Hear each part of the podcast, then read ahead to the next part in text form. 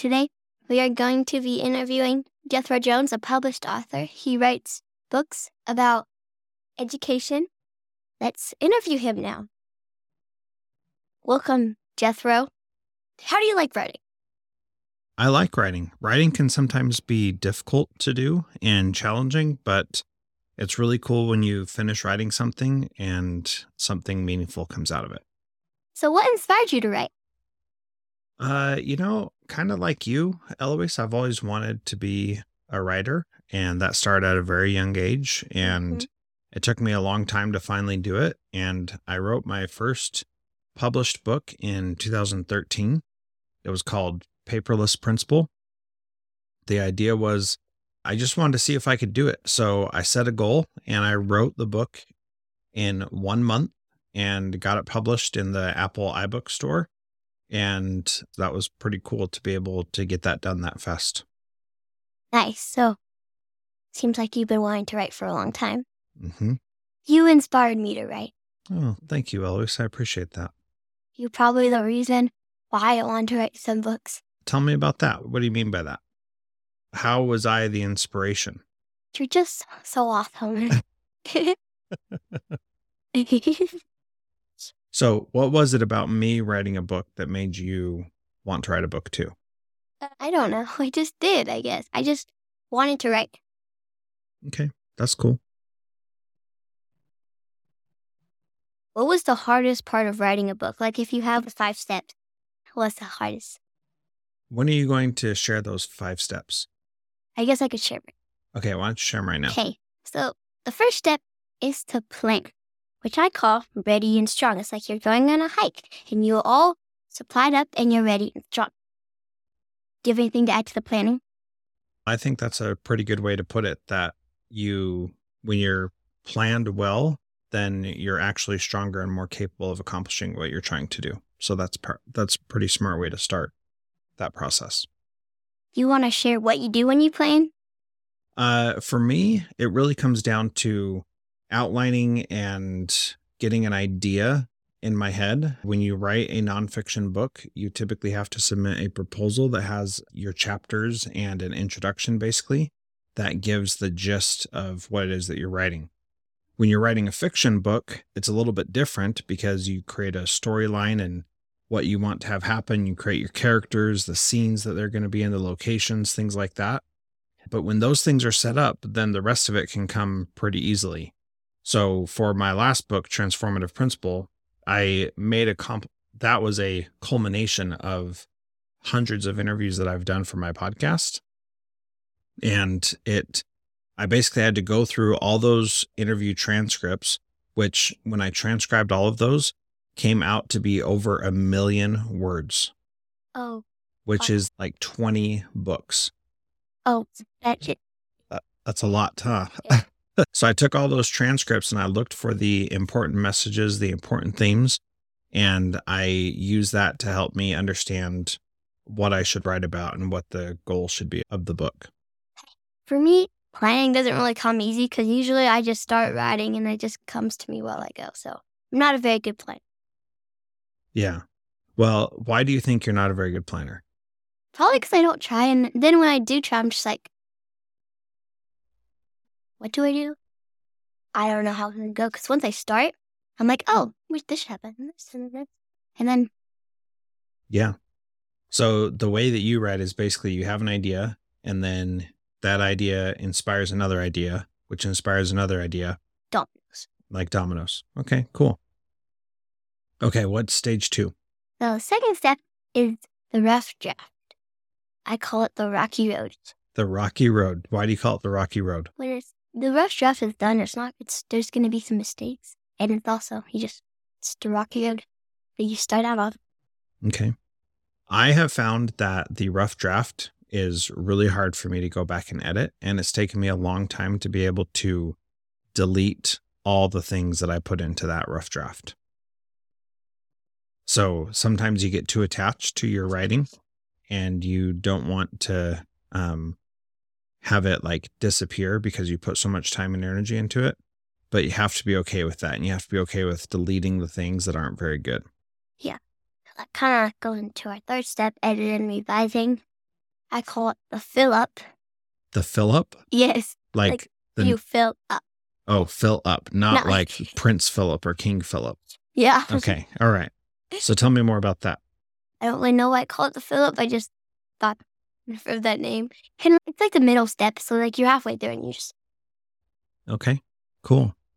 Yeah. So revising and editing, that really helps to have a second pair of eyes look at what you're doing, like a a friend or a teacher or a, somebody who could read it and say, here's what's good, here's what doesn't make sense. okay.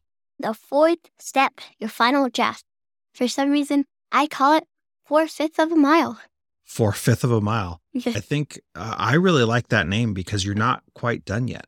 You know, you feel like you're almost there, but there's still a lot of work to go. You're not all the way finished. Mhm.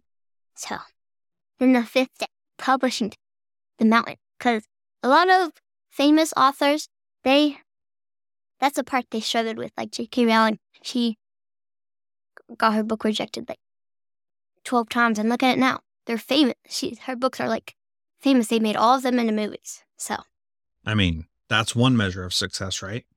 She sold millions of copies. Also, my first book got rejected from several publishers. Did you know that? Yeah. Yeah. So it did. I submitted it to one publisher and they said, no, this isn't what we're looking for. Another one said, eh, I'm not interested. And then like four more just never responded to me at all and never said anything about it. And then it finally got accepted by a publisher. And then do you know what happened? It sold lots of copies. No, It They- didn't sell. they never answered my phone calls or my emails. Who was it? a, a publisher. I'm not going to badmouth them here on the podcast, It's probably, but here's what happened. I did you send it to different person? eventually, but once I signed the agreement with them, then I had a contract with them and I needed to uphold that contract. I needed them to let me out of the contract before I could go with somebody else. So, what I ended up doing is I called their number and then I put in when it said, you may enter your extension at, at this time.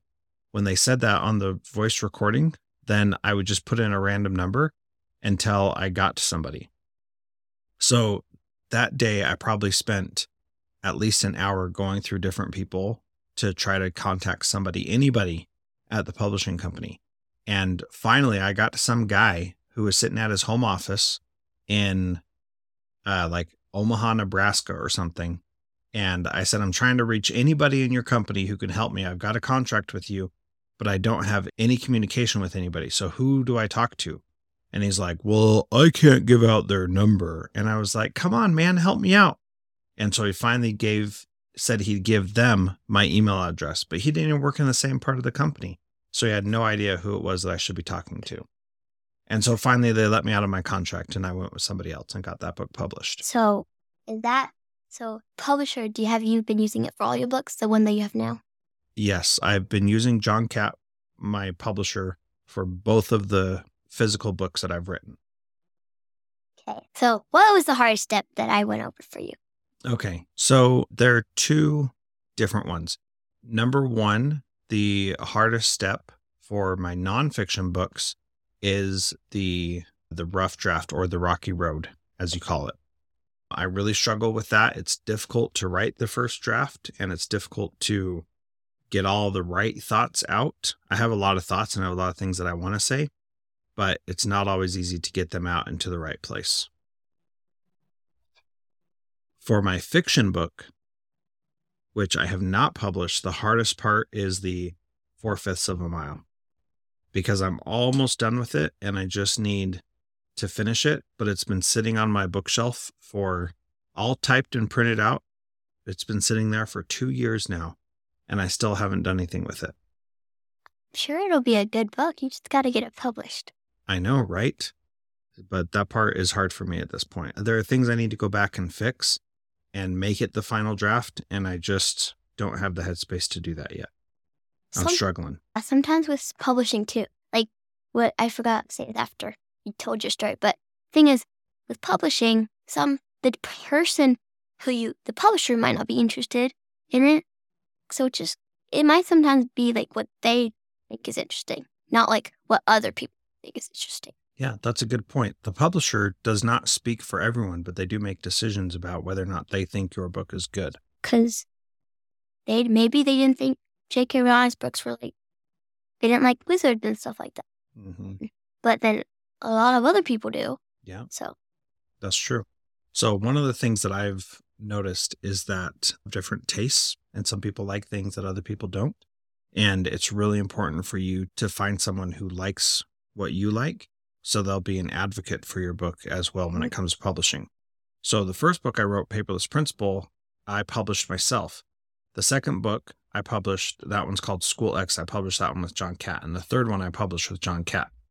And what I learned is that John Catt is pretty well aligned with what I believe about schools. And so it's a good partnership there. are you working on another book right now? I'm debating it actually. So I have a, I've started talks with a different publisher actually who wanted me to write a book about trauma with them. And I've started a podcast to start doing research because I like to share my research as I'm going along. And yet I'm feeling some hesitation on writing that book. I feel like maybe I'm not quite ready to do it yet.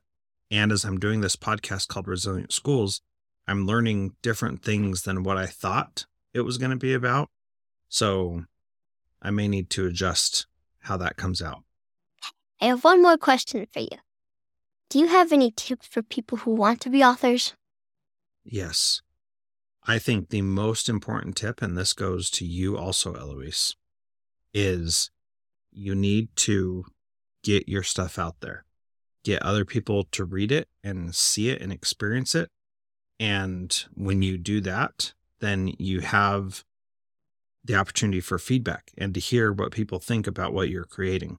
So, this podcast is a good example of you doing something that is a really good thing always easy, but you got to get your stuff out there. And, you know, like you've done several times, you've printed out your books and shared them with your teachers and friends and given them to mom and dad for gifts and stuff. That is a great thing to do. So you got to keep doing that. You also inspired me to do this podcast. Oh, well, I'm quite inspirational these days, aren't I? Uh huh. if they wrote a Who Was book about me or who is, um, it would fall, it would be really clear that you were. Cool. Thanks, Eloise. Appreciate that. Uh huh. So, is there anything else you'd like to say?